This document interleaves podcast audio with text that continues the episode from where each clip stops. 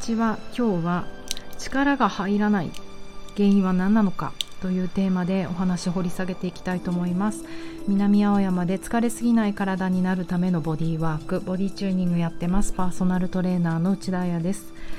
おはようございます。っていうかもうお昼だ。すごい今日は日曜日なんですけれども急に今日が出てきて気持ちいいですね。こんなあのー、いい季節ってほんの一瞬と思うともうねずっと空を見上げたくなっちゃいますが皆さん体調いかがですか？えっ、ー、と私は昨日か昨日グループレッスンもやってなんかその時に感じたことなんですけど、えーと久々にいらしたクライアントさんがいて確かそうだな3ヶ月ぐらいそういえば会ってなかったなと思ってで、えーと、彼女はまあ継続して来てくださる方だったんですけれどもあのなんといっても私の同級生なんですよ。だからね事情事情というかまあ知り合い？うんうん。なんかね教える時ってあの知り合いは知り合いで教えづらい部分もあるし初対面は初対面の人で緊張する部分もあるし本当にあんまりね過去のデータとか昔こうだったなとかそういうことってまあそもそも覚えてないんですけどね私。あんまりこう見ないようにしていて本当その人の今もう一期一会だと思ってやることがレッスンすることが大事。その人の体を今日初めて見たようなぐらい客観的に見れるといいなっていつも思ってるんですけどそう今日はね今日話す話はちょっとそれに関係することなんですがそうその何ちゃんにしようかな。うん今目の前にガーベラがあるからガーベラちゃん。そのガーベラちゃんが来てくださった時に「体調どうですか?」って話を聞いたらいやもう全然力が入んない。フラフラですと。元からすごくあの背が高くて細い方でいらっしゃって。バリバリに第一線で総合職でなんだっけ外資の製薬会社かな働いてる方なのでうんなんか忙しそう疲れてそうっていう、うんまあ、活躍してるってことかイメージあったんだけど結構あの素直に声高らかに全く力が入らないって言っていてえー、と8月にコロナにかかってしまったそうなんですよ。でコロナは、まあ、あの入院するほどではなくあの普通の対処で、えーと、お家で何日か寝て仕事復活なさったそうなんですがそれがきっかけなのかはわからないと。でもその後なんだかずっとこうなかなか力が入らないご飯食べても何してももうギリギリのとこで、ね、仕事は続くから働いているっていう話だったんだけどうーんやっぱり掘り掘り下げていくと、まあ、そこで一個コロナの可能性っていうのが出てくるじゃないですか。でもそれそれはあコロナの後遺症なのっていうとわからないと。例えば夏バテの可能性もある夏すごく暑かったしね暑い中で風邪をひくって結構大変なことじゃないですかだから夏バテということもあるかもしれないプラスまあ、私たちの年齢で言うとその更年期のせいかもしれない、まあ、ある意味老化ってことですよね。だから何が原因かももはやわからない。って言っていてすごくこうもう I agree I couldn't agree more ってこと。これ以上 同意することできないっていうぐらい。そうなんですよ。最近何かができない。できないとかうん例えば左側のターンが絶対うまく回れないとかになるとなんかこう練習してうまくなるものなのかこれは老化なのか なんかいろいろ考えちゃいますよね。あのー、そうちょっと話飛んじゃったけどこの病気においてもそうでいろんな原因が考えられると、うん、そこであのどうしたらいいかっていう話なんですけど私が思うにはもう原因を探らなくていいかなって思います。もちろんねその原因が明確に分かればじゃあそれにならないようにする。まあコロナにならないようなね努力をさらにするって。でもまあコロナだって何でなったか分かんないじゃないですか。どこでうつったかとか。なんかすごく自分も大きな病気になった時に思ったんだけどやっぱり初めなんでなったんだろうってすごい一日だけ考えていやこれもう生きてられないなって思ったんですよ。その考えの底にあるものって。だから考えのやめようと思ってもうそれよりはどうやったら治るかにエネルギーを注ごう。悪くならないかか。うん。あのなんかそういう切り替えが大事なのかなって思うんですよね。ちょっと話が壮大になっちゃったけど。そしてガーベラちゃんの場合はまあ分かった。じゃあちょっと理由はねそこそこに置いておくけどとにかく今一番困ってることは体中に力が入らないっていうことだからあの少しずつ力が入るように入れていきましょうということでちょうど先週オンラインレッスンであのリブフレアやったんですよ。でリブフレアのレッスンみんなビデオ見た？ビデオ見てくださいね。あの買ってくださった人は。YouTube の限定動画で毎月上げてるんですけどもうすごい私にとってもこれ最高のレッスンであれをやってから今自分がトレーニングしてるダンスとかそういったことをやるとすごいいいなと思って。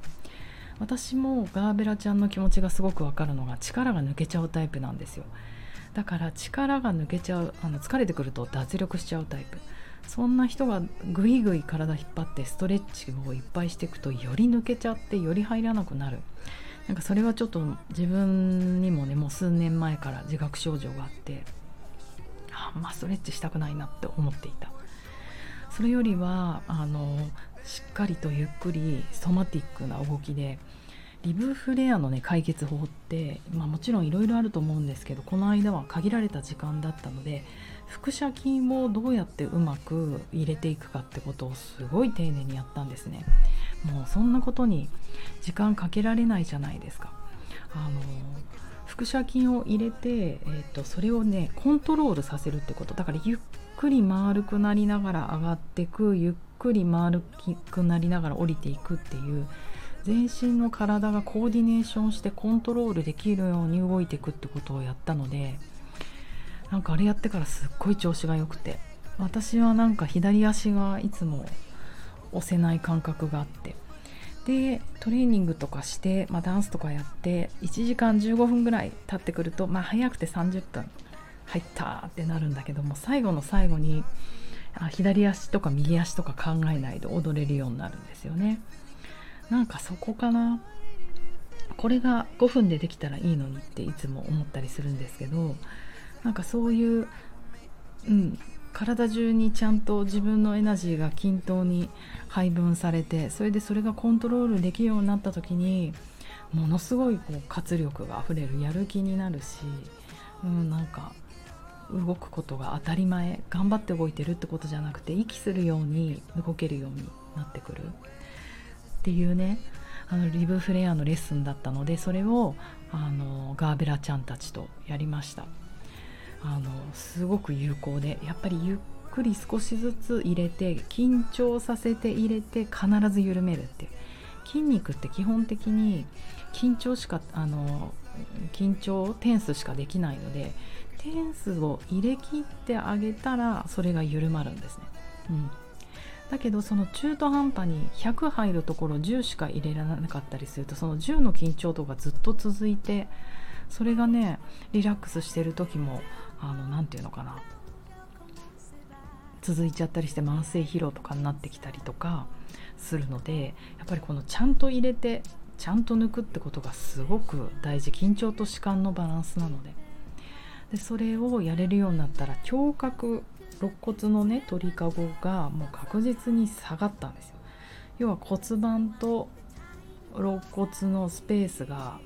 いい感じにクッて狭くなると。伸びきっちゃってる人たちってそこがスポーンと抜けてちょっとそくり返っちゃってるのでやっぱり腹筋が抜けて背筋がタイトになるってことがちょっと反り返ってる感じになるんだよね。それがうまく入るとやっぱり昨日受けた2人が言ってくれてくれ言ってくれたのはあの肩と首の距離が離れてそれこそ僧帽筋とか僧帽筋じゃないね強鎖乳突筋とか斜角筋とかその辺の首の筋肉がリリースされて呼吸が楽になる。あの腹斜筋がうまく入るってことはみぞおちのところにある横隔膜がすごくうまく緊張と弛緩のバランスを兼ね備えて呼吸できるってことなので本当にみぞおちが楽になるんですよね。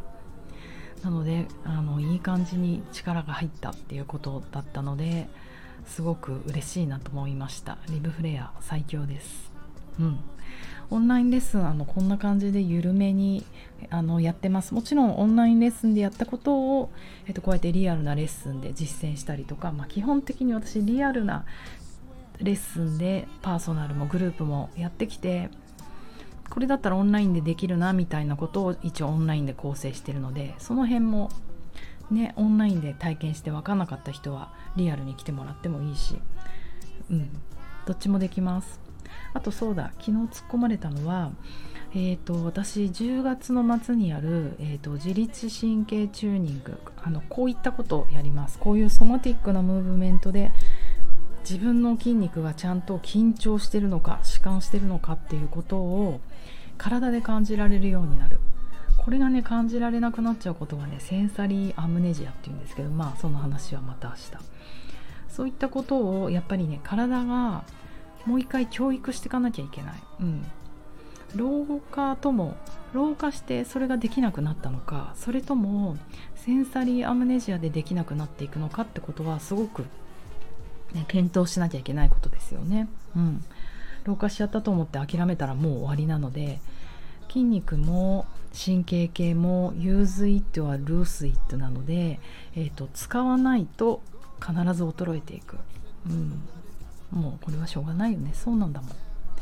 えーと、さっき何話すか忘れちゃった。そうそう。突っ込まれたのが私このオンラインあのラジオで10月のコースが10月の末の土日月と口走ったみたいですけれども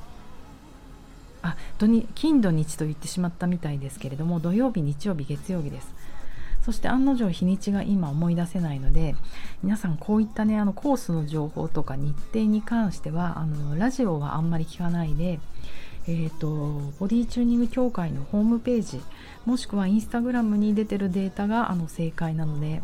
あんまりラジオは信用しないでください、えーと、フィーリングで喋ってます。まあでもフィーリングは素直に。ということで今日も素敵な日曜日をお過ごしください。私は今日はコンティニュアムってやつのワークショップ行ってきます。楽しみ。ではではまた。Cocaine, just another slow day. Finna walk in my